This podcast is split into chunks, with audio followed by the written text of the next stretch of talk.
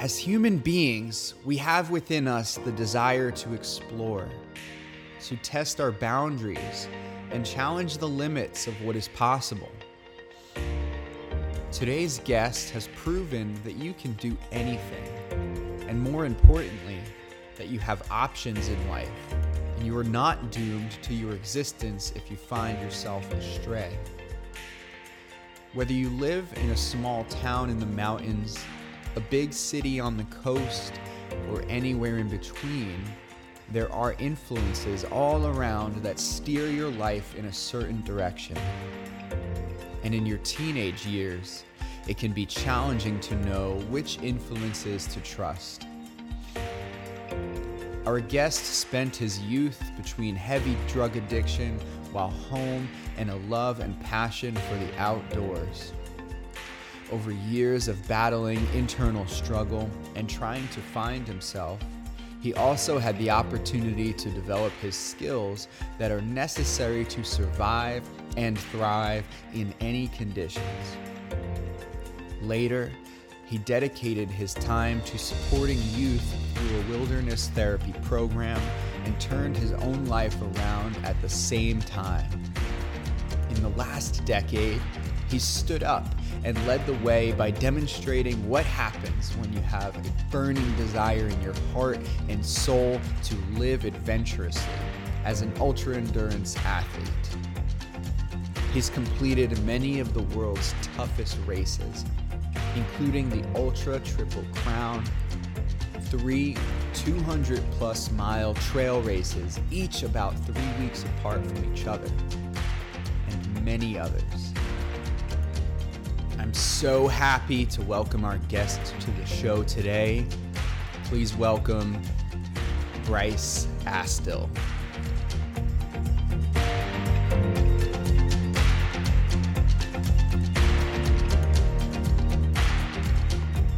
I've been I've been to I've been to Utah once, and uh, it was honestly it is still my fondest memory in the outdoors. Yeah. We uh, my wife and I um, got married officially, and then a week a week later took off to Denver, got in a van, drove to Moab, mm-hmm. and then got married again. We had a we had a little elopement ceremony. Nice. Um, that was the real wedding. The first wedding that we had at home was for our family.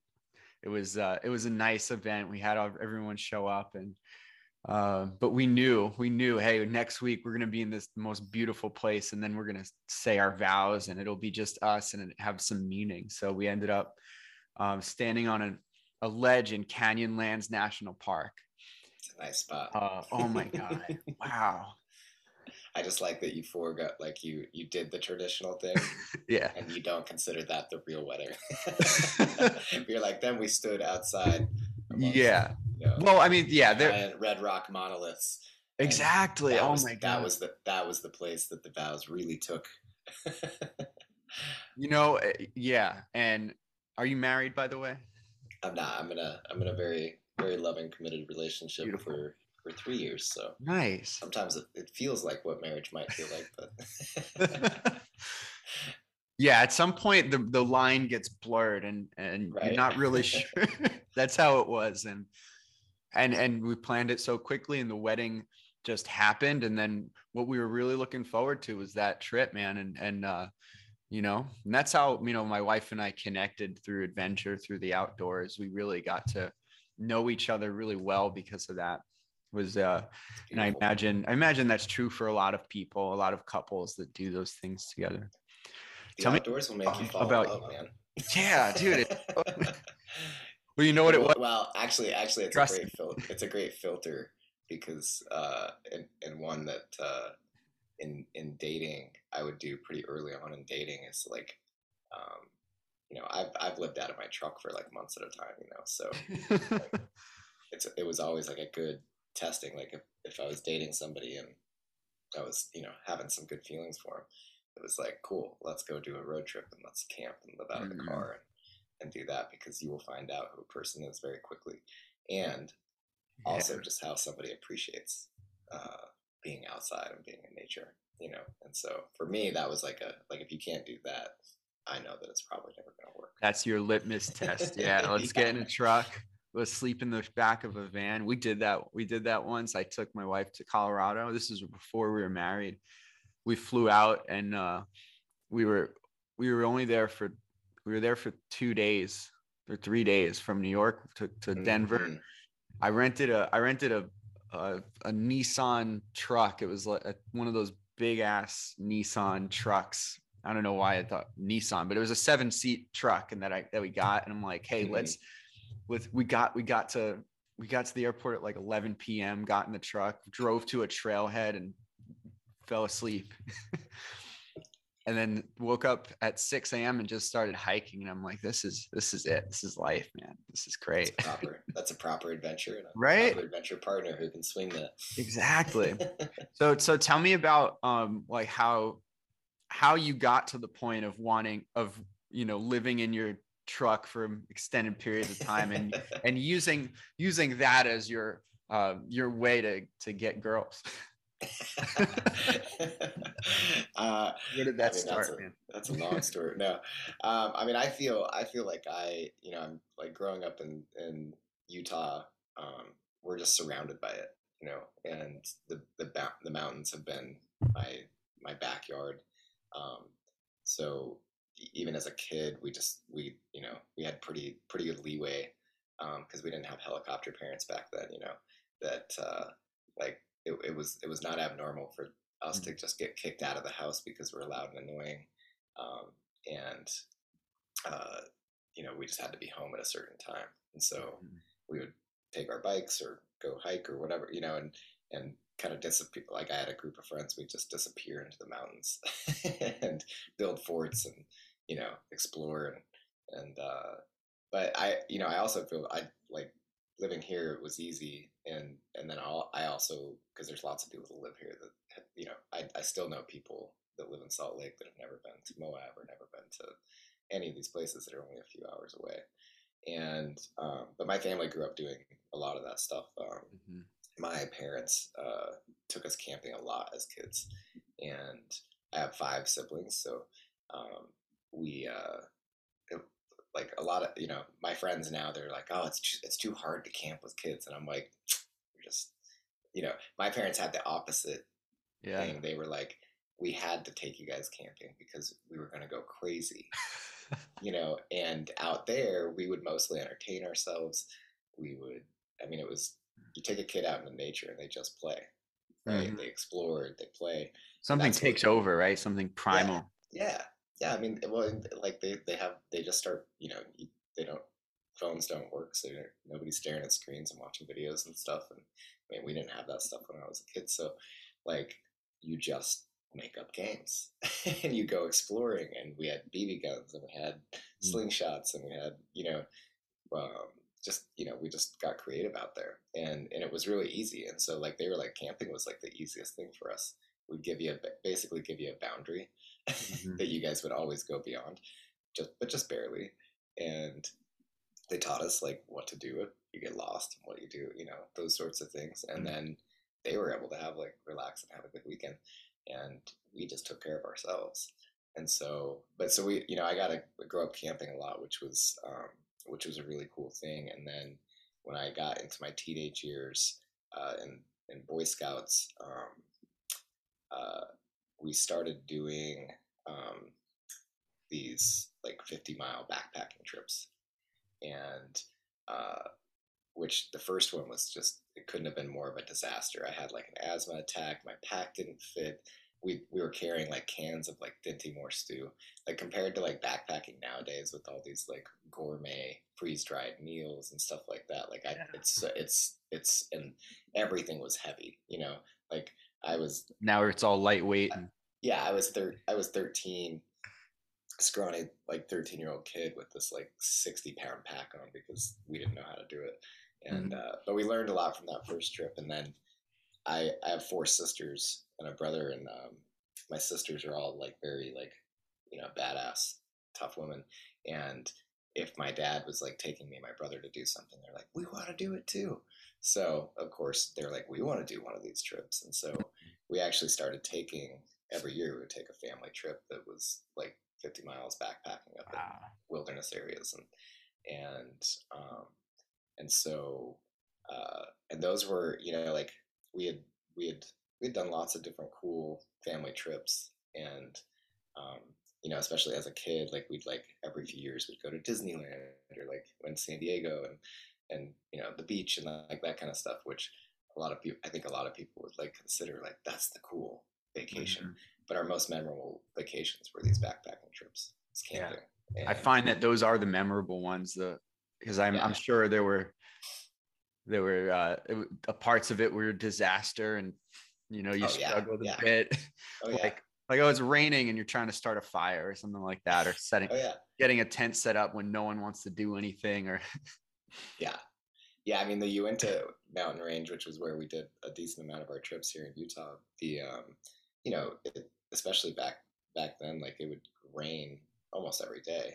And mm. so you know i can remember being like crammed with my siblings in one of the tents so that we could all play cards or some kind of you know some kind of card game or something like that. And um, you know and it was those were like the best times you know so um, so yeah like i got i got to grow up rock climbing and and backpacking and mountain biking and and um, and just doing you know all these different explorative things in mm-hmm. in these mountain ranges and so uh, yeah, I feel I feel very fortunate because not everybody gets that that upbringing and stuff, and so um, so I feel I feel really at home there, and um, and then even um, you know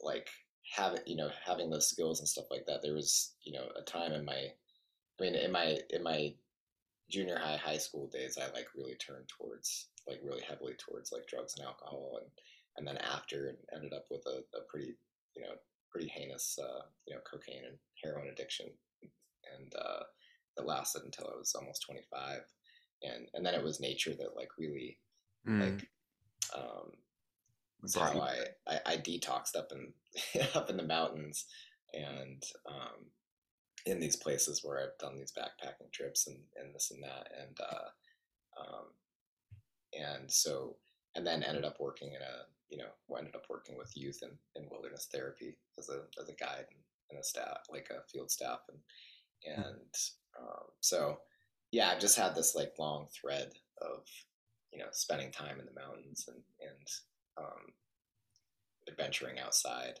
and it's still you know I'm 40 now, and it's still the most important and fun and enjoyable thing that I do all the time. Yeah, so it, so it really touched on every aspect of your life then in, in, in terms of mm-hmm. like your childhood and and how you spent time with with your family and then how you found peace and and solitude and healing i'm sure? Yeah how did yeah, you how did you know like how did you know that was um well i'm, I'm sure that was this was through a lot of a lot of trial and error going through that, going through addiction and and and struggling with with that, which is really, I, I imagine, a, a a feeling of not really being sure of what to do and turning toward turning always turning back to drugs and the alcohol because it feels safe and it feels like something you that that works and gives you what you need in that moment. And then you got to go and finally find uh, safety and security in in these these outdoor environments these adventurous environments which a lot of people will look at like you said in the beginning like like you're crazy. How do you do that? Right? How do you go camping and how do you go backpacking? And um, uh, and you found safety and you found peace in that. Is that accurate? Is that is that what what yeah. what yeah like? which is like which is you know which is strange when you're in a wilderness area you barely have what you need and yeah. you know potential bears and animals and different things like that that you know so it, it seems dangerous but but it feel to me it always felt safe right and it felt i felt at home there and um, what was always and i mean that's why i ended up going to the mountains to detox off of yeah. heroin and stuff was that um, you know basically from the time I was like 14, 15 on, you know, if if I was in town, I I was I was fucked up on something, you know, and and. I would go, I, but I would still go on these backpacking trips with my family, or and and I would bring, I would always bring something with me, and then I would never do it up there. It was mm. like this weird thing, but I couldn't do that at home. At home, it was like the head was turning, and I my body was felt uncomfortable, and and then I would go spend time in the mountains, and everything just felt okay. Mm. And um, and so you know when I when I finally uh, got into treatment, that you know they they were like, you need to go to to a detox center, and I was broke and jobless, and, and I, I was like, yeah, that doesn't seem like the it doesn't seem like it's going to relieve stress by like piling on a shit ton of debt on top mm-hmm. of you know what I'm already feeling and going through, and so I was like, you know, we just need a we just need some space from this stuff, and I was like, I'm not going to get you know if I'm up in the middle of the mountains, I can't can't get you know I'm not going to get drugs up there, mm. and mm. uh, and so I and and it was I thought it was going to be like this awful, painful detox um, because while I was at home, you know I, I couldn't go an hour without putting drugs in my body without getting completely dope sick and just feeling terrible mm. and mm. you know skin crawling and cold sweats and that kind of thing and um,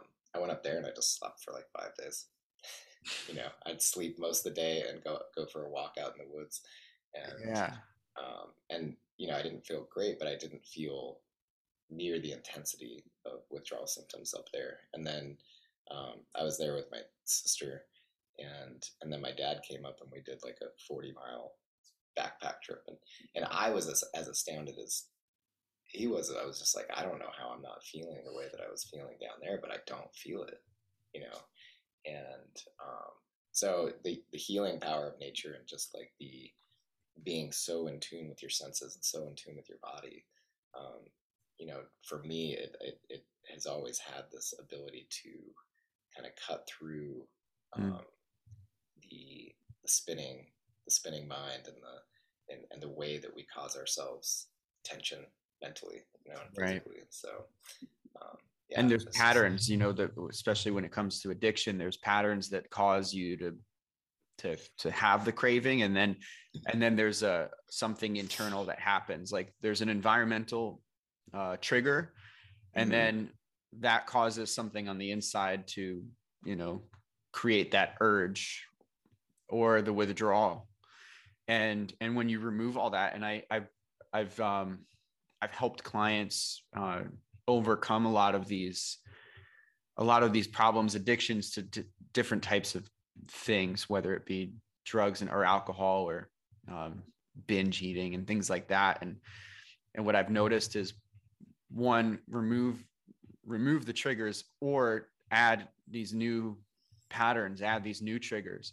And what mm-hmm. happens when you go into a, the most beautiful place that you could imagine right? It's going to trigger a response in your body that's going to promote healing and health and gratitude and and focus and and love and all these um, really useful emotions especially when you're overcoming uh, problems and challenges. And uh, and then on the other side of that there's the there's the reward system that you have. And and when you actually accomplish a, a task a goal something astounding like you go for a 40 mile hike or you spend days in the woods right? You build your own fire you put up your own tent.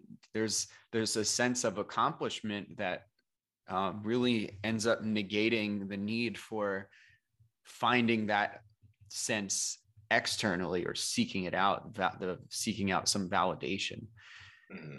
you know? And that's what you know when i was younger i i didn't I never got into hard drugs. I smoked a ton of cigarettes though, like uh so, you know, two packs a day at one point when I was in high school and it was terrible.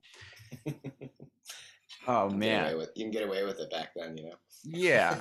Yeah, my parents smoked so it was easy to hide and then uh, oh, it was so easy. And then but but like I just looked for that. I needed it to to feel something, to feel like I was doing something or um, and and same same thing man i and i would go i would go hiking um, i'd go camping uh, you know, I was in the Boy Scouts too, and every single month we'd do a camping trip, and I didn't crave a single cigarette when we did that.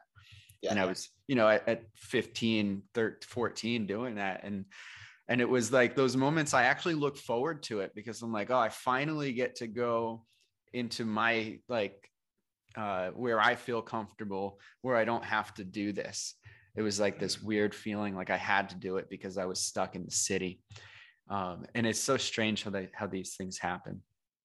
And yeah. like but uh and and then one day it just you know you do something different you get something new and and and you feel better you feel really uh mm-hmm.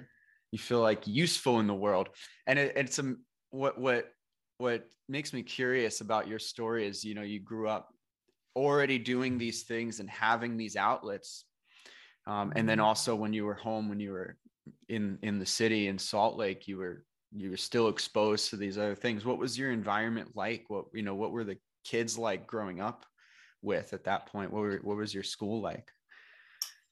I mean i grew up in a like pretty decent pretty nice like middle class uh you know middle class to like upper class neighborhood. And and this and that and um and, you know in my in my I went to public school and, and mm-hmm. you know so we had a good mix of everybody and and um you know it was I, I you know I'm, I'm in Utah so it's like primarily Mormon and right. um and I I grew up in a Mormon family and and left you know left when I was like 14 and um, which was you know a, a whole story in itself but it's uh, you know so it was an, an, an interesting because you know and being in a really religious culture and utah is just kind of a strange one because like if you meet mormons in other states it's not the same as here mm. uh, because it's like the dominant religion there's like this i always called it competitive mormonism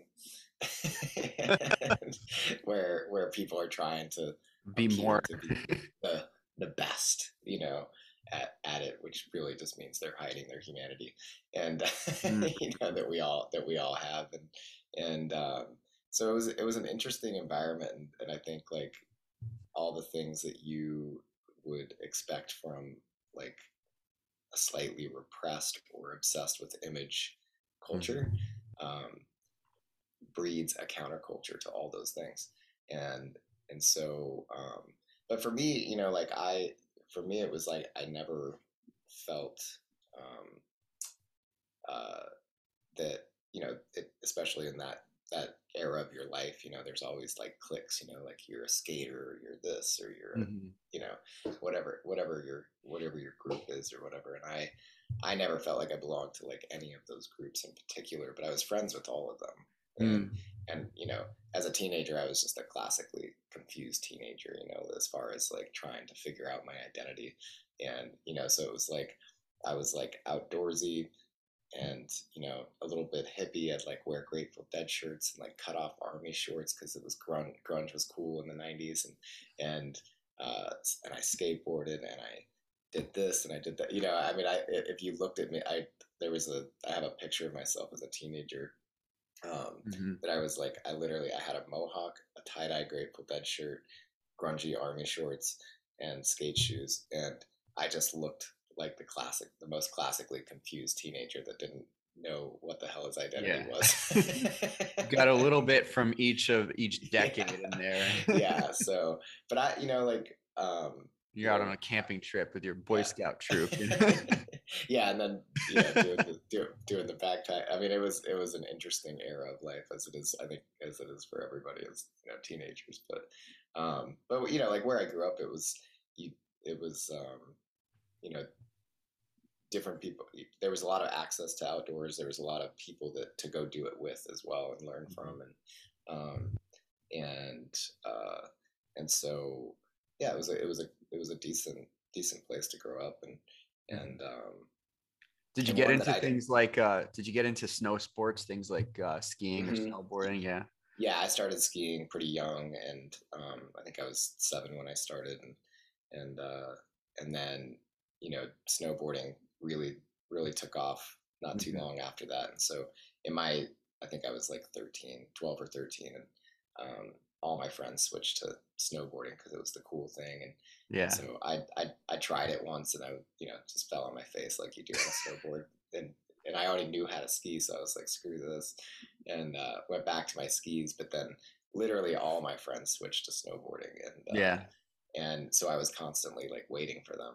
Yeah, yeah, you're like like were, you're you're gonna learning. go much faster. yeah, yeah. And so I was just like, I was like, well, this sucks. Just like constantly waiting. So um, so I, I, I, strapped on the board again. And okay. so you went back like, to it. I went back to it, and and you know, because snowboarding is one of those things. Like once you get once you learn how not to catch an edge, you can excel at it much. You can actually get, I think, get better at it more quickly than getting more technically good at skiing.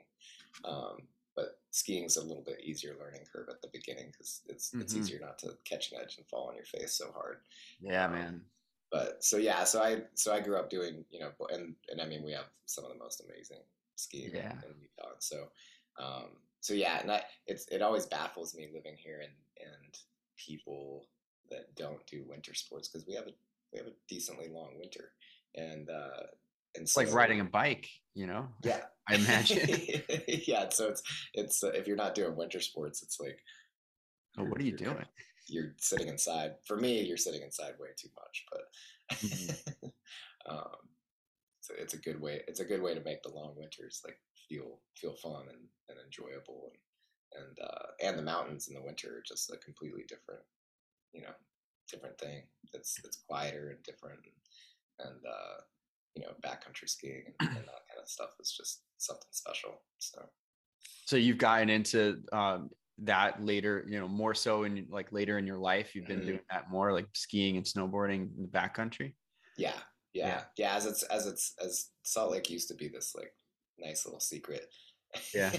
and, and, uh, um, it is that secret seems to be gone now, and, and a lot of people have moved here and stuff. And so as it, as it's gotten a little more crowded and stuff like that, um, it's it's a place where you can, you know, get on get on some go have some incredible, you know, runs down some incredible mountains without uh, without some crowds. Without seeing a soul, I'm sure. Yeah. Yeah. yeah, you know, even even the backcountry, like more people are doing it. You know, I mean, the everything everything outdoors is more accessible than it's ever been. You know. Yeah, I mean, there's education out there. There's people taking pe- other people into the mountains, mm-hmm. doing things like yeah. that, and and I I could imagine the the the draw of being getting to do it on fresh powder too oh, instead yeah. of because I go to you know I'll go to resorts here in New York or even out in Colorado and uh, you know by the end of the day the the runs are destroyed you can't even get down and, and, and up here in the Northeast you know it's you know after if if you're not one of the first people on the mountain like you're on ice oh, just oh, yeah, yeah. all day and it is it, it it's fun it's still fun. It's skiing's always fun for me, and and it's it's like ah, nothing compares to like two or three foot deep snow and uh you know oh yeah with, yeah, we with have many we have many east coasters who who have yeah. uh, you know come out Migrated. this way to, for a for a season and uh have ended up staying uh you know never left so yeah i'm a, we're we're we're set on that path i'm sure at some point we're going to make our yeah. way make our way west it's part of the plan um uh you so you said you you worked with kids doing wilderness therapy could you tell me more mm-hmm. about that yeah so after after i had after i had uh you know cleaned up from drug addiction and stuff like that i um i i've i've uh since I was 18, I've cleaned windows. I have a window cleaning business, and, and um, but I was just looking to want to, you know, want to do something else and, and mm. want to, uh, and and just that power of nature was always so cool. And my sister had worked for a, a wilderness therapy company for like a summer, and um, and so I uh, I ended up going and, and getting a job at, at one of these companies, and and um, uh, and so you know the kids the kids are usually 13 to 17. Um, they're getting in a lot of trouble. It's it's probably the place like you know it would have been great for me as a as a teenager to end up. Um, but uh, so the kids are out there for two to three months straight, and um, hmm. um, and they're from all over the U.S. and sometimes from even outside of the U.S., but mostly from the U.S. and and uh, yeah, and then as staff, you you basically go and work these shifts, eight days on, six days off. So you're just you're wow. living out of a backpack. You're sleeping in tarp shelters. You know that yeah. you're you're making each night, and you're just wandering around the desert or up in the mountains in the summertime. And so you're out there even in, even in the cold of winter. You know, we go to these lower elevations in the desert, but it's still you're still camping in snow and you know mm. sub-zero temperatures at times, and and um, but you're just you know you're just living outside for you know. So I mean, at that at that period, it's and you know I would still go camp and do adventures in between shifts. So in between that period, yeah. So in that period of my life, I mean, I look back, and I was like, oh, this it's pretty rad. Like I'm spending, um, you know, well more than half my month living outside, you know, rather than rather than inside, and um, so you get you get really really comfortable living outside, and, we would you know these we would teach these kids hard skills like we would use bow drills to start fires, and you had to make you had to harvest and make your own bow drill set. Um, wow. You know, when you first came in, you were on like there's the phases of this program. There was like earth phase mm-hmm. and, and fire phase and, and water phase and air phase. And, and when you're on, you know, the first phase, like you're not, you're, you're just uh, hanging out by yourself, just kind of getting accustomed. You know, you have your own fire and you're, you, you get a plastic spoon. And, uh, but when you join the group in fire phase, you know, um, you you actually have to break and throw away that spoon, and then uh, you eat with sticks until you carve your own spoon, and and and so um, and it's it's a little different now because everything's gotten a little bit softer in in the way that they do it. Yeah, but, sure. Um, you know, back then it was like if you didn't bust a fire, then you had to eat your food cold. It was still cooked, but it was like you, you, you know, so you had to earn the hot meal. You had to like do the work and the effort. And um, now they base it a little more off of effort as opposed to, um, you know, as black and to, white, like yeah, yeah, and, and, stuff. But I've I've yeah. tried I've tried that before. I've tried doing the the bow and spindle fire starter, and uh, I could I could see how that works as therapy oh, because yeah. uh, you do it enough, and it is it is frustrating. It is mm-hmm. really frustrating um, because you need the right wood, the right conditions. You know, everything's yeah. got to be set up, and there's there's definitely a skill to it. Um, I've seen people do it really fast and efficiently, and then I'll spend I, have spent hours trying to get a fire started with with that or like a flint and steel yeah. method, and and just getting frustrated, and eventually like pulling out the lighter that I have in my pocket, and uh, you, but you do it enough and you can find a sense of peace in that that struggle and yeah. i imagine that's the lesson is, is and hey well, carving your own spoon yeah that's there's a lesson there and it takes some hard work it takes effort you created that and you you did it without getting frustrated you mm-hmm. also built some skills up yeah i mean this the the pride that you get from you know when you you know, especially, you know, we would have, we would have, we called, you know, cause it, it was bust, we called it busting fires. And yeah. So we'd have bust offs and, you know, whoever got the fire first got to, you know, got to name the fire and, and, you know, there, it, just these little kind of prideful perks, but you know, there's the satisfaction that comes from like, wow, like I created, like I built the set to make this fire. Mm. I, you know, I carved it with a knife and, and did this and, and kept, you know, did the prep and gathered the materials and then like this fire that's warming me at night is like I made it. you know, like I used the the natural substances around me to make this thing, mm. and um, so there's a there's a satisfaction that comes from that that is very different from just being given something or having something be so easy. You know, and same same with a spoon that takes you you know hours to and hours to carve, and and then you know burn out the bowl with coals and you know there's mm-hmm. this this there's this long effort that takes place that you know so when you're eating with that spoon you're like man i made i made the spoon and you can remember the hours of, of yeah work that you put into it and um i'm sure people would keep that forever too they'll keep yeah, you know yeah. and and and you know and then the, and then within those lessons i mean there's so many lessons within you know uh as you as you learn to as you learn to bust a fire with a bow drill set and become good and consistent with it, you know, you realize most of it is preparation, mm-hmm. right? Because if you don't have a, a well prepped set, you know, and and and and so that transfers into life. It's like oh, like you know, because we always get our eyes on the shiny thing, right? Mm-hmm. Which is the fire, and and right. You want to get right to the result. Yeah, we want to get right to the fire, and and and so and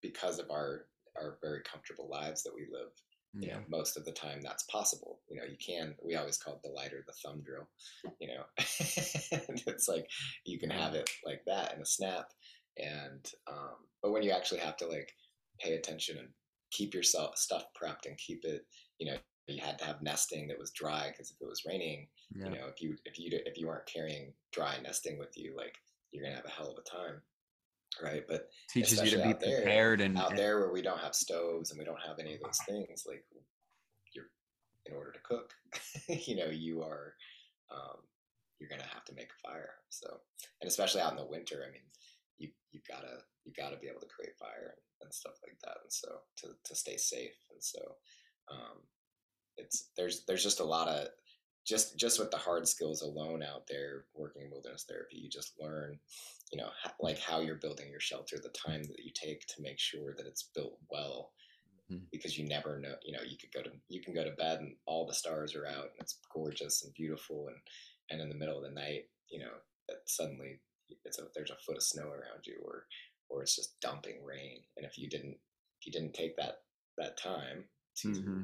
To really build a, a, a, fortified shelter like you were gonna the, the, consequences for everything were so immediate you know? Mm. and um, and here in our padded very comfortable world consequences can be delayed or completely avoided for as almost as long as you want to you know there's a good there's a good lesson there in in not having any assumption right that yeah. that uh that you know the the the state of comfort you have right now is going to last you know mm-hmm. and uh, yeah the with with the the life that most people in the world get to live now with the ability to choose our comfort zone mm-hmm um, that that becomes lost because hey, I'm I'm inside. It doesn't matter if it rains or if there's foot of snow. I get I can just stay inside today. Whereas, yeah, I imagine out you know when you're in the woods or in the mountains and and you're responsible for everything. It doesn't matter if you want to stay in. You're getting up and you're fortifying your shelter. I remember being uh when I when I climbed I climbed Mount Rainier and we were we were at one of the the in a tent at one of the camps. Um, it's like eleven thousand feet on a glacier, and and my guides were out there at midnight digging snow out to so that we could stay comfortable in our tents. Um, but we, you know, we ended up getting out and and having to dig out snow from the side of the tent. Otherwise, it'd get too cold or um, or block the wind. We had to put up a wall of snow to block wind. But you're you're you're basically um, in between naps at that point, and and you realize um, you realize well, you know, at home we we we feel this need to get eight hours of sleep and and have the perfect temperature at night. And uh, and we have our meals squared away and you know we you can meal prep and you can set up your day perfectly so that you have like the optimal environment. Um, and still be frustrated because something is off right? But then you're out there and you know you're out in these environments like up on a mountain or in the woods or where you have to deal with um, reality like be present and deal with reality of what's happening and um, and the fact that you're you're just a tiny thing in this world. You're not uh, as big as you imagine yourself to be. Um, and and in that dealing with reality you actually find a lot more satisfaction because i remember getting up you know midnight or actually we got up at 2 a.m because the weather was perfect and our guides were like hey let's let's go for the summit now. This is the time. And we're on three hours of sleep after a day of climbing and uh and and you know doing some hard things with with very little in terms of uh, nourishment and you know i woke up sprung out of bed and felt like amazing. But here you know if my son is crying at two in the morning and needs to change i'm like this kid what does he do? Like, i'm not getting up god damn it. And then you think but then you go back in your head and you're like oh this isn't so bad. I could be yeah. dying right now you're like i pulled it together for that i can pull it together for this exactly and we get so comfortable man and and i, I imagine it like doing do, doing something like wilderness therapy um as a kid or you know even in your 20s is, is, is so valuable because if, especially growing up in any sort of city or even rural environments where people are sheltered, they have comfort. Um, you know that is a lesson that that is going to carry with you and teach you so many different things about what life is really like and what you're capable of you know and at least it gives you this sense of gratitude right for what you yeah. do have right mm-hmm. when you were on those uh, when you were doing those trips or um, working in that space in wilderness therapy, um, what did you notice about yourself as a leader? What was the what was the the lessons that you took away from from being in that environment and from guiding people? Oh man, so many. Um, I mean, first of all, like when I started, like I, you know, I was I was like newly, pretty newly um, clean off of drugs, and so I was already dealing with um, a pretty high level of like social anxiety that I never even really knew that I had, and but was was absolutely medicating, and then um, you know then get thrown into this environment where um, you know we're as a you know there's typically there was ever anywhere between three to five staff with 10 to 12 students and and um, so you know and, and and we're doing both these hard skills but then we're also guiding and facilitating therapeutic groups and and effective communication skills and things like that. So i went through this like really enormous like growth period of um, and uh, you know it, it, was such a cool environment as a staff because we would um, it was just such a, a great place to develop uh, as a human being because you're constantly giving each other feedback on how how you're interacting with with these kids on a on a you know emotional level and and all this stuff and then as well as your staff team like how you're contributing you know we would do midweek and end week feedback longer feedback sessions and then you're you're also doing that throughout the week and so um, i felt like it, it, was you know at first it was just anxiety ridden and just uh, mm-hmm. uh, you know because i it's almost i felt like i was under a microscope you know and and particularly we would give we would evaluate each other and um, and to to kind of rise up the levels from a, an intern staff to a senior level staff where you're really in charge of the you know you're in charge of the day the group the safety of everybody and that kind of thing and overseeing all that um, that microscope gets even you know mm. even even more fine yeah. finely granular and um, so you're you're I, we were constantly getting feedback of how what our interactions were like and how we're interacting and and the way that we're communicating and, and but also getting you know positive feedback we're being told what what you're doing that's well that you're doing well and so um, you know at first it was just pure discomfort you know and and it was like oh my god like i don't even know I, I did that or the way that i say say things or talk to people like you get all of this these this feedback and insights on on how you're interacting and mm. um, and if you can receive all that and actually do something with it then it's it's an it's an amazing way to grow. And um, so you know fast forward to then you know finally becoming a senior level staff and then a mentor level staff and and and um, it you know it went from pure discomfort and anxiety to uh, just you know I remember um, at some point are you know going out into the field and and when you go out into the field you're you know sometimes you'd be given a you'd be going out into a new group and there was girls groups and guys groups and and this and that and so there's all these different things that happen with these different different groups and a new group you're like oh man what you know you're, you're working with kids that are struggling in life and so you never know there's there's always a few that are extra difficult and and, and, the, and then the group dynamic is like you're you know is is influenced by you know sometime every now and then you you'd get like a group that everybody could hike and hike well so you'd have these like big hike weeks and then other weeks you you know there was kids that would hike half a mile and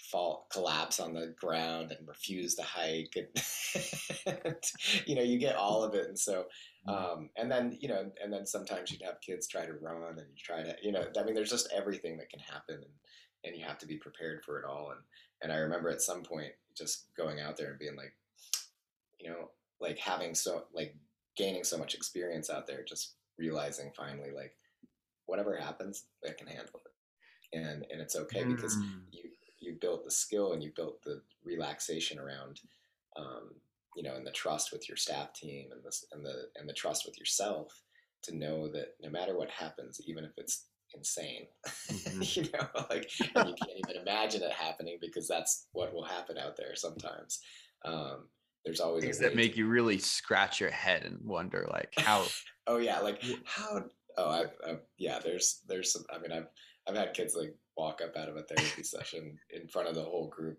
in the middle of a field and drop trout and take a shit. You know what I mean? It's yeah. It, it runs the gamut of like eh, just, just wild stuff, you know, and um, and so you you do enough of it and and you work through enough of it and you're getting feedback through this whole thing of how to deal with it and and um, you know you're analyzing it but not in a way that's over analyzing you're just looking at things um, for what they are you know yeah, you're looking at them in a very mindful way and, and gaining experience. And so once you have that experience, it's like, oh, like I don't know what's going to happen this week, but I but I know that whatever happens, like it's going to be okay.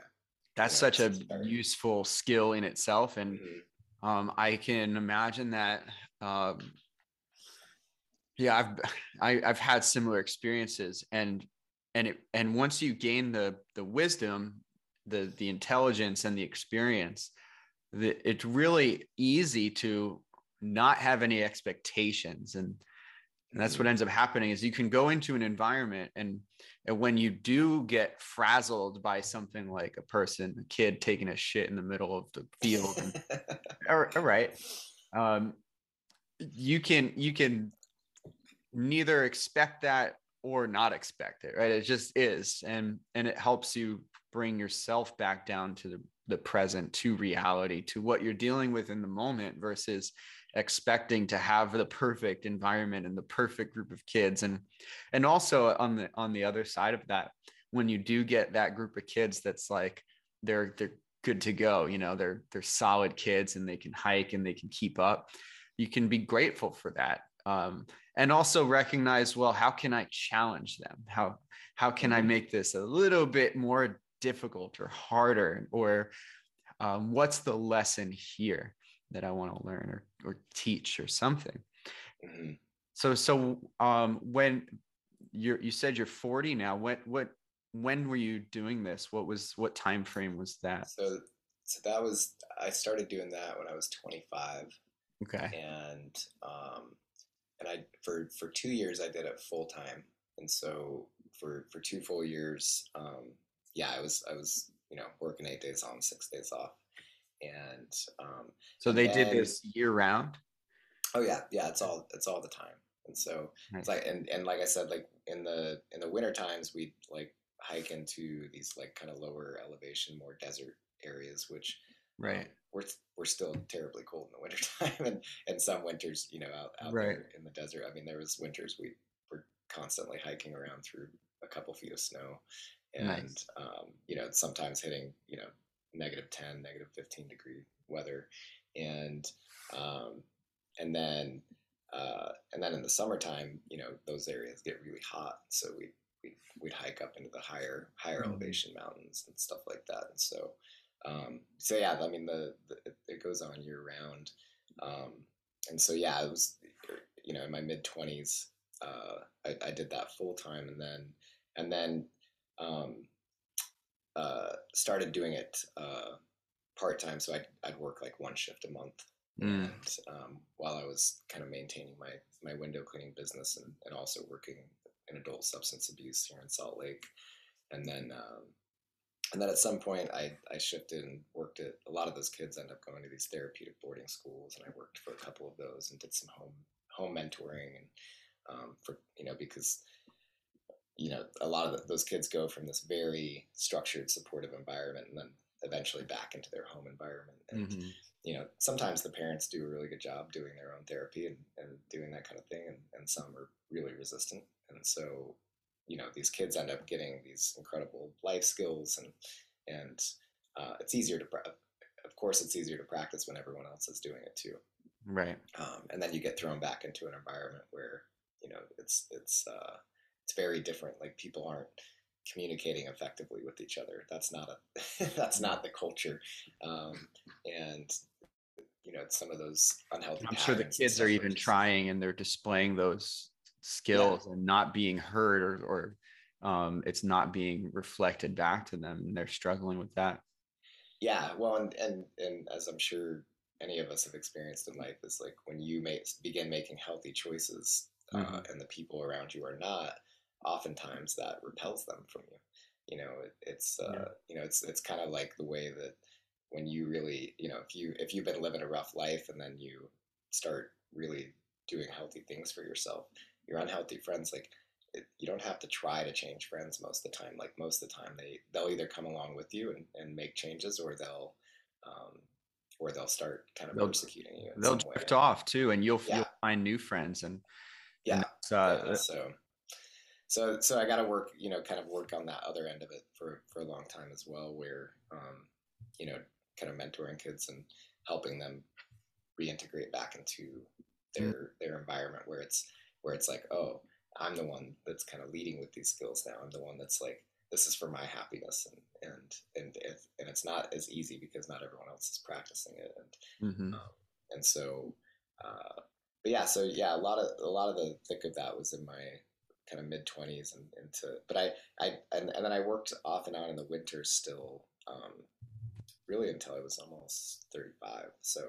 Um, yeah, I worked kind of off and on in that in that area for for almost a decade, and, and um, so so. Do you think that? Done... Do you think that your um, your willingness to do that and your contribution to other kids or other people's success helped you with your own sobriety and your own dealing with uh, like that part of your life? Yeah, yeah. I mean, it's um, it's uh, you know, and I I had a one of my one of my counselors. Um, he gave me some sage advice right when I began work doing that work. He you know he mm-hmm. He reminded me he said this is this is important work. You're gonna love it. It's gonna help you grow, and it's not it's not your recovery. It's mm-hmm. not your work. And that was I you know I didn't I didn't realize how sage that was at the time because I was like yeah of course, and uh, but that was that was solid advice because you know, you can, we get a lot from helping other people. We get a yeah. lot from observing other people, and um, but it's still not the same as really doing your own hard, difficult work. And and uh, so, but it but it certainly contributed. You know, I got to I got to see kids struggling with so many of the things that I struggled with as a teenager with my parents and with my family and with my you know mm-hmm. just how I was being in the world and and so that brought a lot of that stuff up for me and um, I was really fortunate when I went through treatment to um, uh, learn. Uh, you know, a lot of places were kind of more twelve step based, and um, mm-hmm. the place that I went through, their primary modality was was mindfulness. You know, and, and med- like more more of these like mindfulness based. Um, more spiritual uh, practices yeah like just and and really it was it was like experiential practices more than mm. you know i mean they didn't they wouldn't have even called it spiritual practices you know it was yeah. it was um it was just evidence-based mindfulness type type stuff that uh, like a, a, type of a modality where you're just paying attention to your experience you're noticing your mm-hmm. own body sensations and tensions and and you know and learning tools to regulate that and to to calm that and um, so that i mean that like that stuff um, particularly for me at, at, at, that time in my life, because I could always think of an excuse or why you were different and, and yeah. all those things. But when you feel it in your body and it's experiential, um, it's, it's easier to own, you know, and, mm. um, I and find so, a lot but, of people are out of tune with that. They're, they they struggle with, with, um, one like actually tuning into what you're experiencing internally like in your body mm-hmm. or whether it's uh, an emotion or a sensation or something um, and then and then the the other part is the inability to describe it or communicate that well mm-hmm. in a way that's both both with yourself like you can you know being able to communicate with yourself and tell yourself what it is that you're feeling and then doing that with other people is a whole nother level and layer. Um, but that's really the disconnection is that well kids people are not really taught how to um, how to communicate what they're feeling effectively mm. and and accurately it's it's it's usually uh it's usually a story that they'll tell about themselves or they're they'll use their imagination a lot and then uh and then project yeah. onto other people mm-hmm. versus mm-hmm. going in and saying well I, I feel i'm struggling right now or yeah, yeah.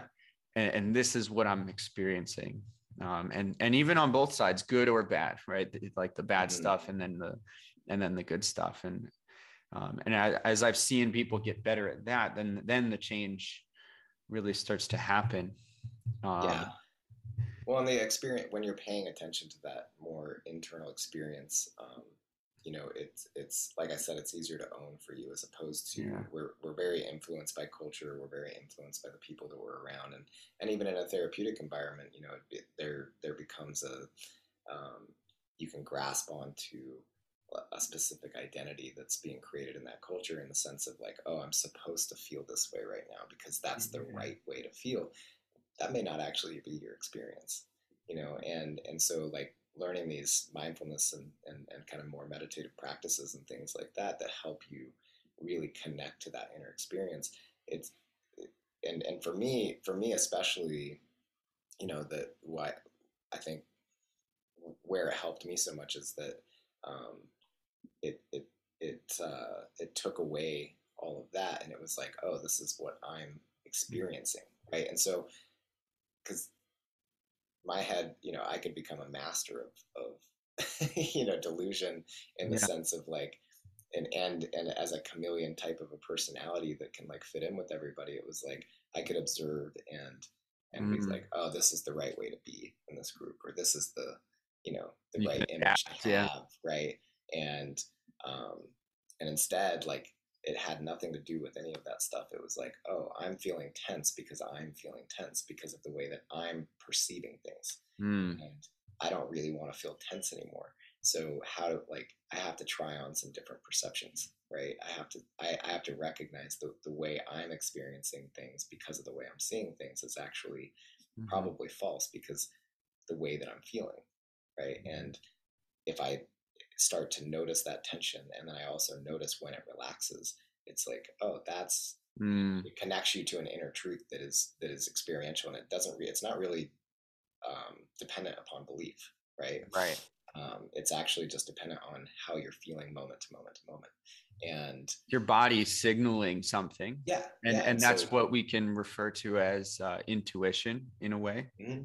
right yep and uh, and it's a great way to take ownership and that exists in every facet every area of of life or business or your work or your family or relationships. It's it's recognizing the difference between what your perception is of what's happening and how you feel versus how your yeah. what your body is actually telling you. And and then when you start to lean into what your body is telling you and you experience that sense of calm and release and relief, then uh, a lot changes externally. Like you're, mm-hmm. you start to see things more clearly, or even um, other people start to see you differently and start to change their behavior around that because, you know, usually it's you that's causing yeah. the tension with with everyone else, not the other way around. Um, yeah, well, or at tense, the very least, if, you if have you're tense. You it's your it. attention, right?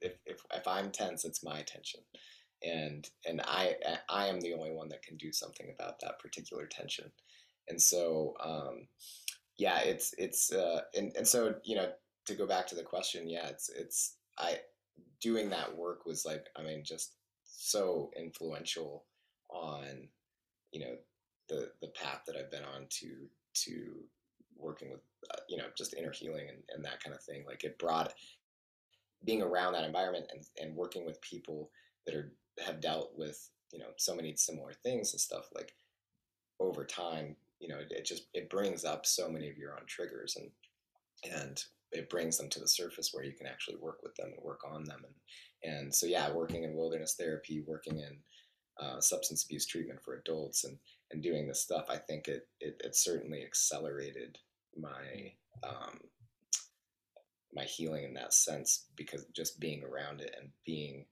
uh, just having to constantly face a lot of yeah the, the repeated exposure yeah. really mm-hmm.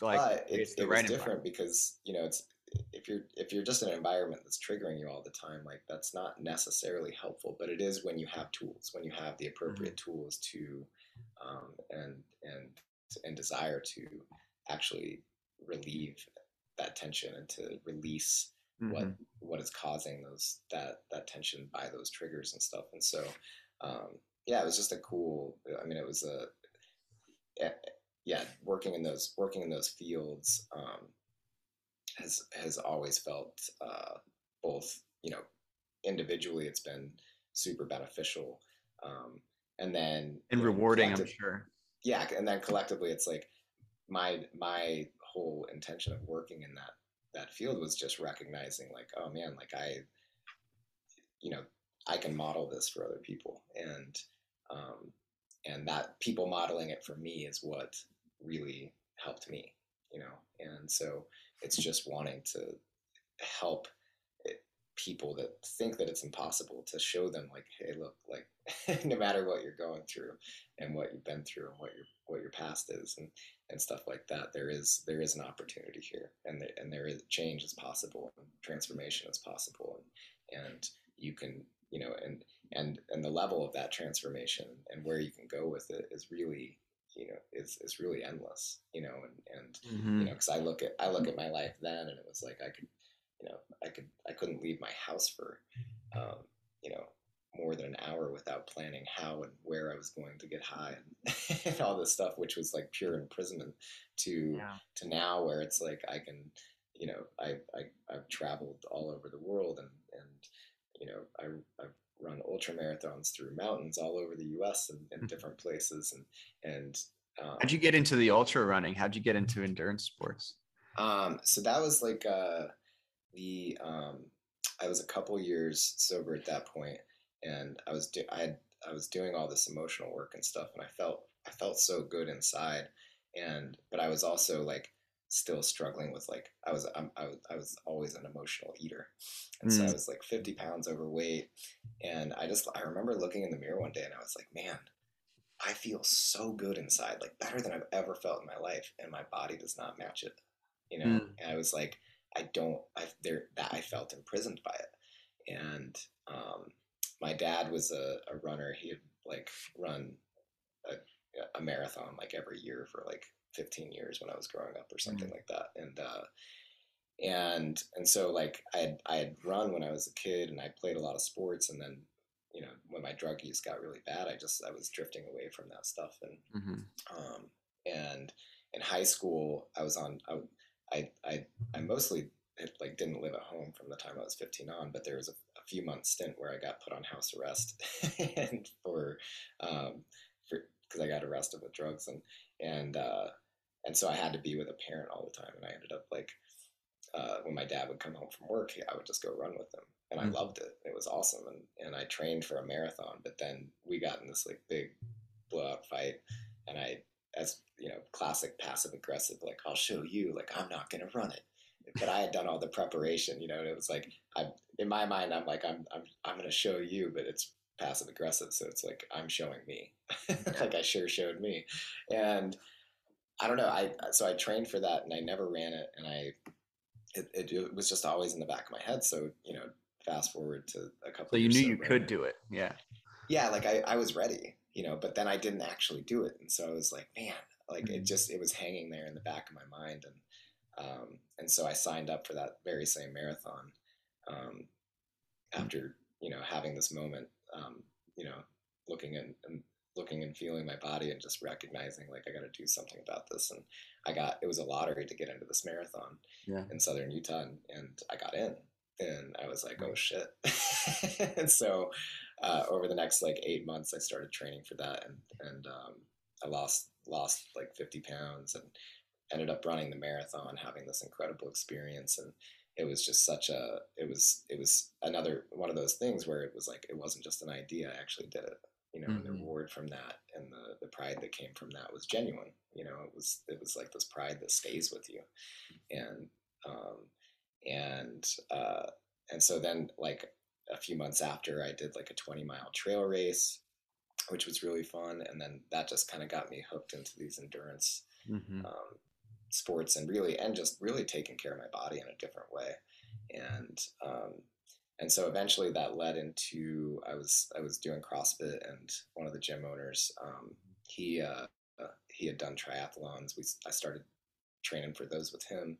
I did a half Ironman and then the year I was training for a full Ironman, one of my um, friends, her uh, her stepdad was running this race here in Utah, uh, right in our backyard, called the Wasatch 100, mm-hmm. and uh, I had never even heard of 100 mile races. I was like, that sounds the, like the dumbest Silly. thing ever. and and uh, but we're at breakfast for for her birthday, and he's like, "Hey, I heard you like to run," and uh, he's like, "Do you want to pace me in this hundred mile race?" You know, and I was like, I was like, that sounds insane. And he's, I was like, you know, he's like, do you want to run 40 miles of it with me? And I was like, dude, I don't even know if I can run 40 miles. You know, I was like, but sounds fun. I'll give it a shot. You know, I was like, I can't mm-hmm. promise that I'll finish it, like do that whole 40, but I'll try. And um, he was supposed you that race you can you have to run the first 40 by yourself and then you're allowed a pacer for the, the last 60 the miles. Rest.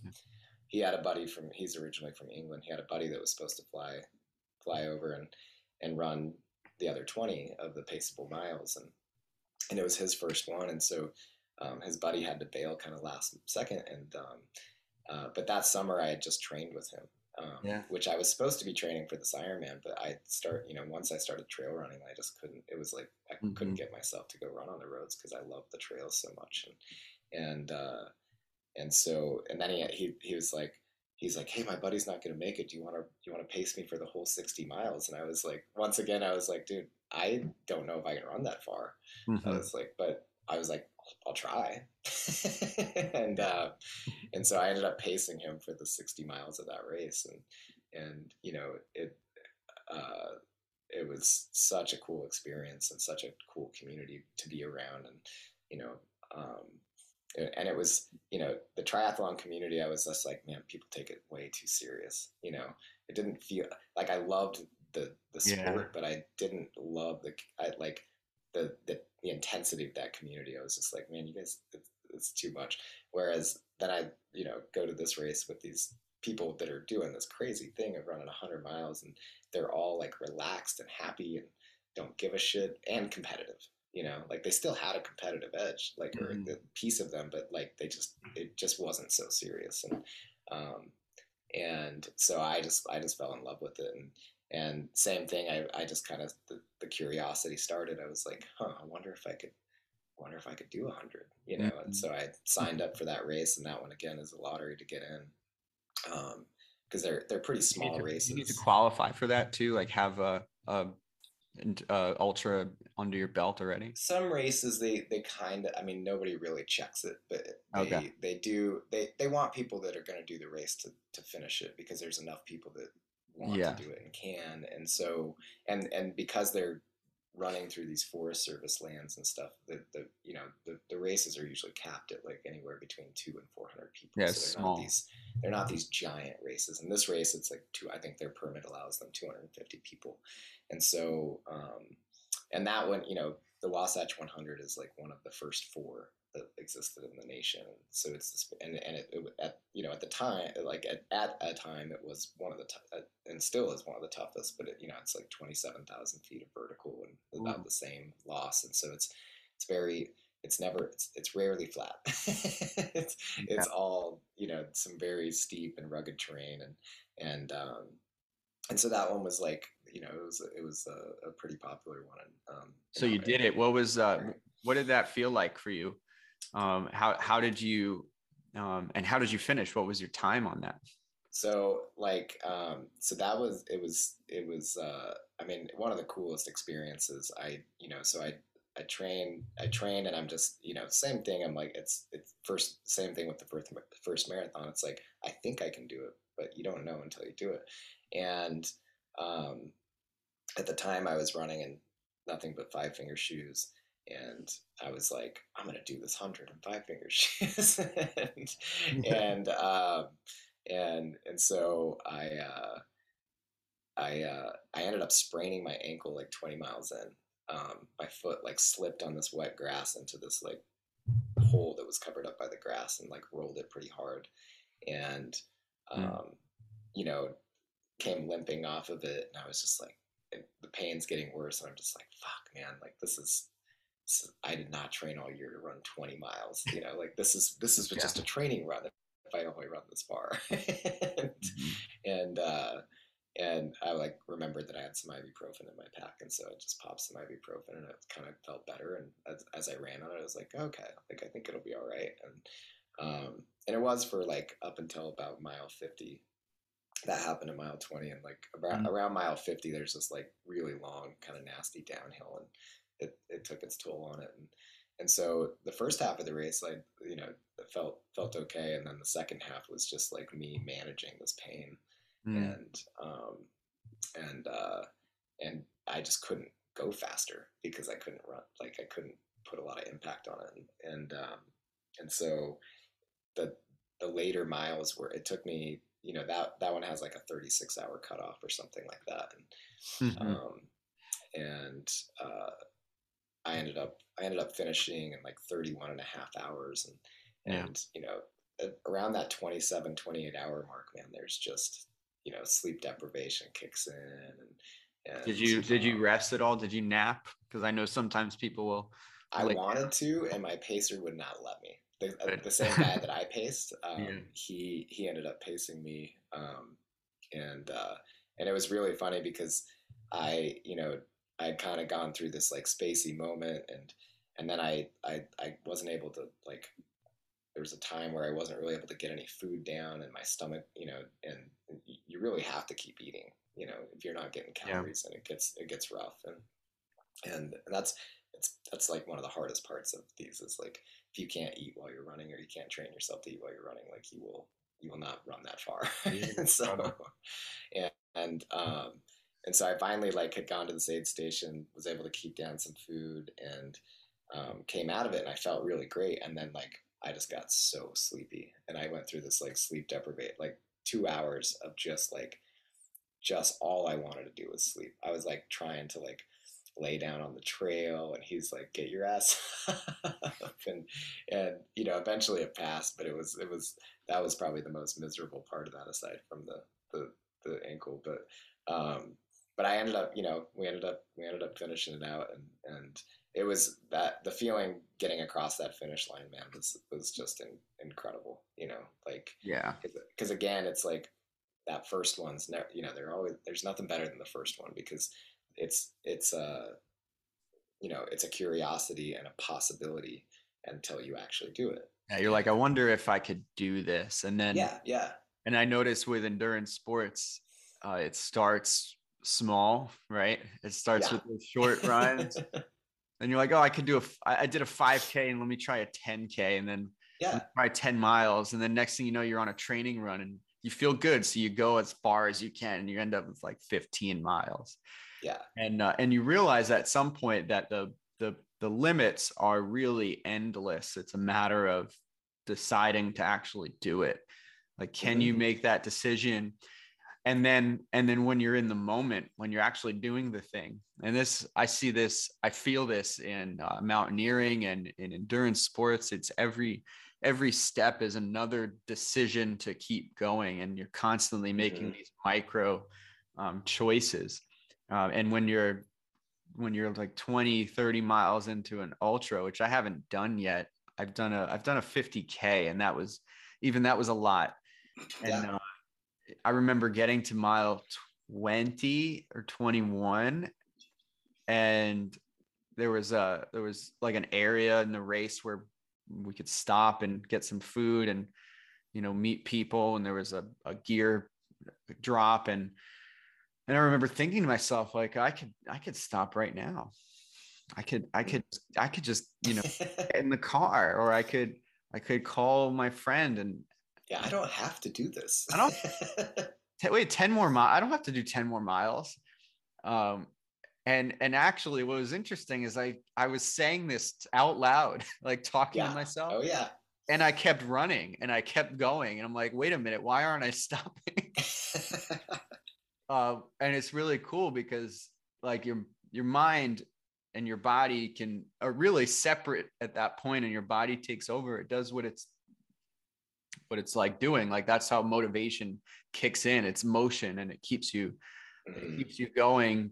Um and sometimes it works in the opposite way. Sometimes like you want to you're telling yourself keep going keep running yet your body is responding and not doing it it goes back to that conversation we had before about listening and being able to tune in and sometimes like I've, you know, you feel a little pain in the knee or the ankle or the hips, and then it goes away, and then comes back, and and then something else shows up. And when it's when it's there, it, it's signaling something. You can make that change. You can make a new decision. Um, but when it comes to these uh, these endurance sports, and especially when you're when you've trained all year and you've you're really committed to it, like the decision has already been made and and now you're you you may be trying to talk yourself out of it but but that's not gonna that's not gonna happen and that's a beautiful yeah. thing have you uh, have you contemplated longer distances yeah so i i i did for you know i've done i've done a good good handful of the the 100 mile distance and then yeah. um the a few years ago uh my my best friend michael michael Caju, he uh I there. There's a woman who created a some 200 mile races, and yeah, and uh, so he, we, him and I were talking one day, and he's like, he was asking me like, um, he's like, so you're gonna do any races this year? And I was like, I was like, yeah, I haven't decided what. I was like, there's these 200 mile races, but that just sounds stupid. And uh, and he motivated me in the best way that you know he knows me well, and he just goes, yeah, you probably couldn't do that. I was like, you asshole. I was like, I was oh. like, fine, but if I sign up for one, you have to come pace me for it, you know. And yeah, and uh, did he? he was like, he was like, deal. So yeah, him and his wife Adi came out and crewed me for the the first first 200 miler that I did. So I did. Um, was the Bigfoot 200, which is like 205 mm. miles, like around Mount St. Helens and into the Washington, you know, into the, those mountains in Washington, which was just stunning, you know, yeah. just beautiful. And um, it's my that's so, probably my favorite part of the country. Oh my god, yeah. it's it's incredible. Yeah. Um, especially in the summertime when it's not raining all the time. Mm. I mean, it's just beautiful. And so, um, so I did want I you know I same thing. It was like, oh man, I don't know if I can do this, but gotta see. Yeah. And, and how much did he? How much did he help you with that? Pace you with so it? He ended up running a 20 mile stretch and a 10 mile stretch, which separate. Um, if you know Michael, like he's not. He was. He, I mean, he's he was a CrossFit Games athlete, right? Yeah. And yeah. Uh, so uh, running was not his his. Uh, although he did run a marathon when he was like 18, like when we when we met. Um, and so he, you know, he's he's got the. He, I mean, he's an athlete. He can. He's still, by all means, a you know, at one point he, was a professional athlete. You know. Yeah, yeah, and he's. I mean, he's just he's a beast that way, you know. And so, but it was cool. Like he, yeah. you know, he ended up running. Um, you know two different sections like 30 miles in that race with me and then uh, Adi who like she's like I don't think I've ever run more than five miles ended up doing like a 13 mile stretch with me nice which was, which was really awesome and stuff and so um and so yeah it was fun it was fun to it's part of the fun of those races is like getting friends to come and I mean they have like their own experience crewing and with the other crews and they get to yeah. like kind of have this like fun party while you're out there suffering exactly it's more of a party yeah. I've done have you done um have you heard of the Ragnar series? Mm-hmm. I've yeah. done I've done the trail one a couple of times. Oh man, that is a blast. You're like yeah. you're camping, you're hanging out, and then there's a little bit of running every once in a while, mm-hmm. but but for yeah. the most part, you're hanging out with your buddies and and you know yeah, cooking. One of my one of my good friends, Steve, he he actually uh, went to Ragnar and was like, "You guys need a trail series," and created that for them. And oh, really? And uh, yeah, and so he like, and he, I mean, he's just an awesome fun. Yeah, the trail series is way cooler than, than sitting in a. Because well, that's a, his, him and I think you know he's like it's trails, it's better. Yeah. So um, and uh, yeah, so he he he helped create that whole that whole series for them and stuff. And so, um, but yeah, I mean, the, you know, it's it's those are that's definitely a more fun way to do it because you get to you get to chunk it into bite sized pieces and such. But yeah. yeah, so I did. So Good I did introduction that. for people. Yeah, right.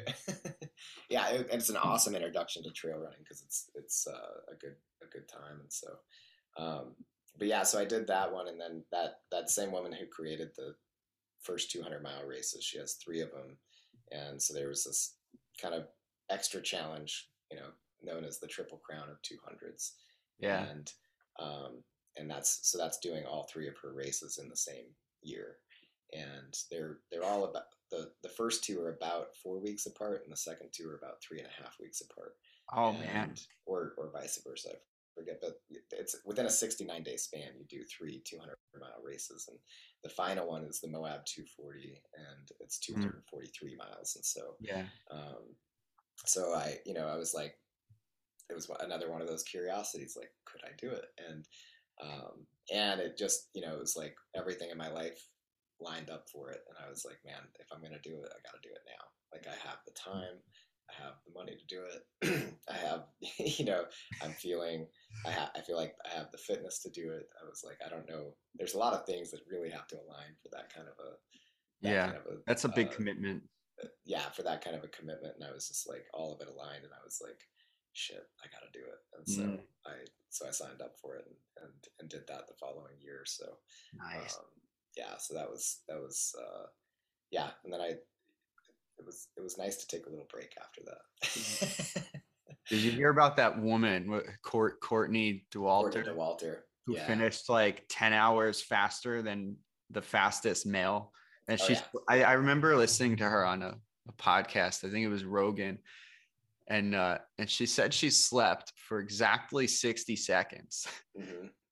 and then just jumped up yeah and i'm like there, there's there's something in that right? There's something in people who um, have that much and there's definitely some drive and motivation and a little bit of crazy and and but so but something different you know something different about the body where you yeah. where you can do that. Um, and then I'm sure she crashed and slept for three days, as you know. and then you hear stories about people like Goggins who did that and you know suffered miserably. And I that's actually when I was on my honeymoon in uh, Moab, and we that was it was that weekend. It was the same week, so it was like the most crowded weekend in Moab.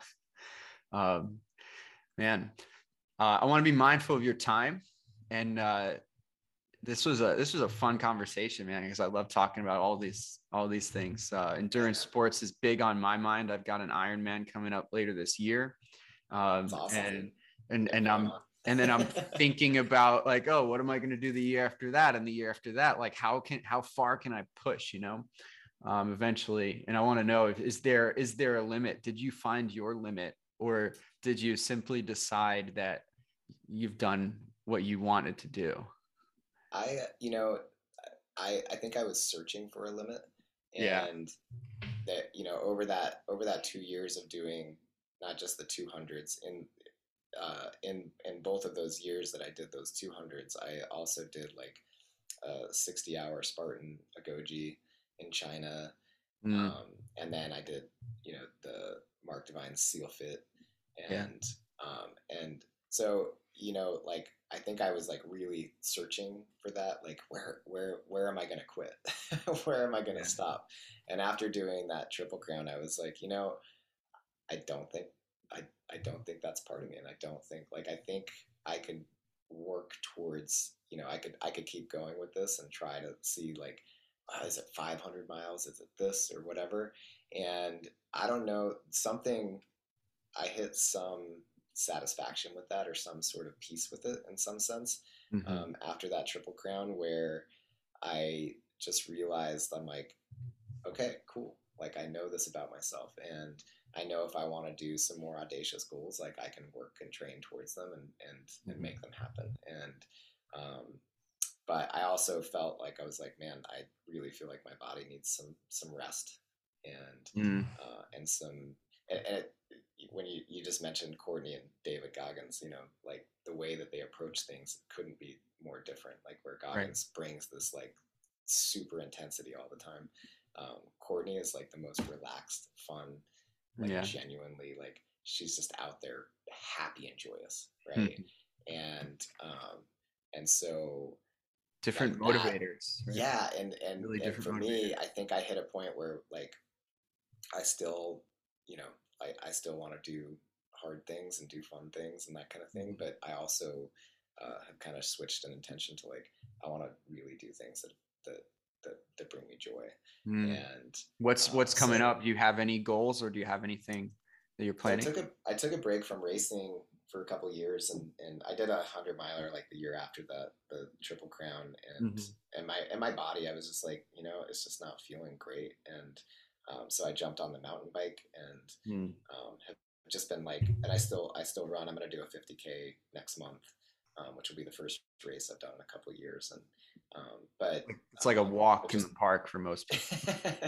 but just doing it, you know. But I, I, yeah, I'm just doing it in a really relaxed way. And then I also just wanted to. I really, um, I teach meditation and mindfulness and do some Mhm. coaching with that. And um, I, uh, yeah, I was just like, you know, I really want to focus on building some of these other things because it's a big time commitment to do those those bigger audacious goals. And and uh, um, and so uh, yeah, the last couple of years, I feel like I'm just kind of settling into balance, but but I still, you know, I'll still get out for some 40 mile runs. I'll still go do some, you know, um, some big some big things because that kind of adventure is just really fun to me. Like I really truly enjoy it, and Mhm. uh, so yeah, that's kind of that's kind of um, you know like where I've been the last little bit, and uh, and running has like there was a there was a time after that where my body was just I think my body just needed some good recovery, and um, and I'm Mhm. feeling really good with it now. You know, like where every run I go out for, I'm just in love with it again.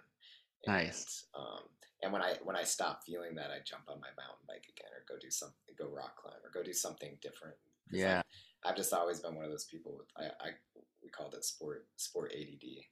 you know, where it's like it's it's it's hard to like do any one thing because I'm like, but there's just so many adventures out there.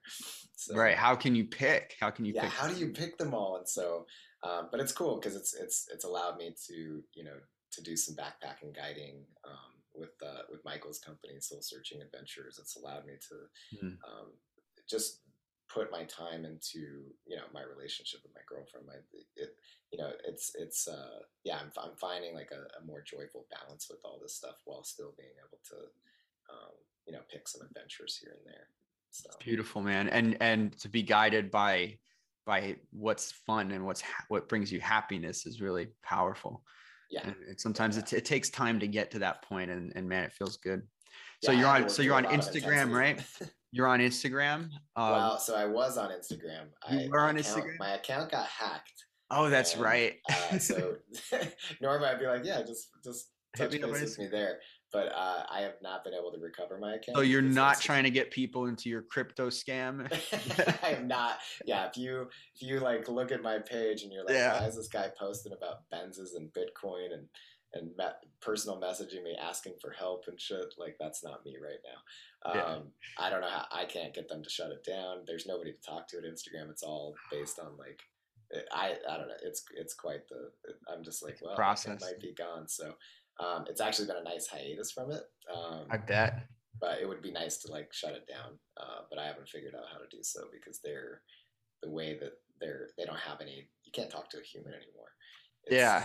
I don't know if there are humans anymore at, Yeah, at yeah. So, um, so, hologram. so that that account Bryce Astle might might be gone forever. I don't know. Do you have a um, website or anywhere else people can find So you? I'm, I'm building that stuff right now. Um, I, I still have a Facebook that I don't touch base with very often. um, it's, it seems a little old school, but uh, but that's I mean that's that's that's the one that's not hacked right now. Um, but if go. any you know like yeah if anyone I, I'm always happy to help with like any if you're interested in anything we talked about. Um, I, I just tell people to email me and so and it's just bryceastle at gmail.com. easy So, easy, easy. I, I imagine yeah there's for for anyone listening uh you've got a wealth of experience and knowledge in in so many different areas it seems and so yeah you and, and more than willing to answer answer any questions Yeah, I just I mean I have fun talking about this stuff and Yeah. and, and helping. I love like when people want to like try this stuff out and do you know either get into the outdoors and, and I, I definitely have a passion for teaching people like how to be in the outdoors like how to, yeah. how to treat it respectfully um, because I, I think it's it's so healing and so powerful and the adventures that we get to do are so cool and you know there's a way to do it without trashing the world you know mm-hmm. there's a way to do it to be respectful to nature and, and to conserve it and to really take care of it because these wild spaces are are disappearing slowly and and uh, as as wild spaces and on the earth disappear so so do, so do they within us and and uh, mm. so it's it's it's something I'm very very passionate about of like teaching people how to um, to be out in nature in a way that uh, makes it you know you leave it better than you found it so. I like that man. Last last question. This is one is fast. Yeah. uh, what is it what does it mean to be fit for adventure ah what does it mean to be fit great question um, I think the, the thing that pops up for me right away is is to to really be connected both in your mind and body. Um, to be uh, to really look at look at um, your health from a holistic standpoint. You know, uh, it, you might be strong as hell and and uh, and have a fit body, but if you were uh, if you haven't put the work in on your mental game as well, hmm. um, mm. especially for adventures, like a successful adventure happens long before you go do the thing. And the preparation for it really makes the difference in how much you'll enjoy it or be able to do it at all. And so, um, yeah, being being both mentally and physically uh, connected and fit and and strong is, uh, I think, the best way to be truly fit for, for adventure. So. And that, that that seems to be the theme. But the preparation is what brings you the success that you're looking for. Yeah. Thanks, thanks, Bryce. This was this was a ton man. of fun. That was awesome. Love it. If you enjoyed this episode, please head over to wherever you listen to your podcasts and leave us a five star review. Share it with a friend, share it with a lot of friends. And we love to see and read what our listeners and friends have to say. So please write something up about us, leave us an actual review, because those are the things that help us stay motivated to do this more and keep pushing, keep pushing up toward the summit. And remember to head over to mysummit.academy for more information about our courses and programs and upcoming retreats. Hope you enjoy the rest of your day. See you on the summit.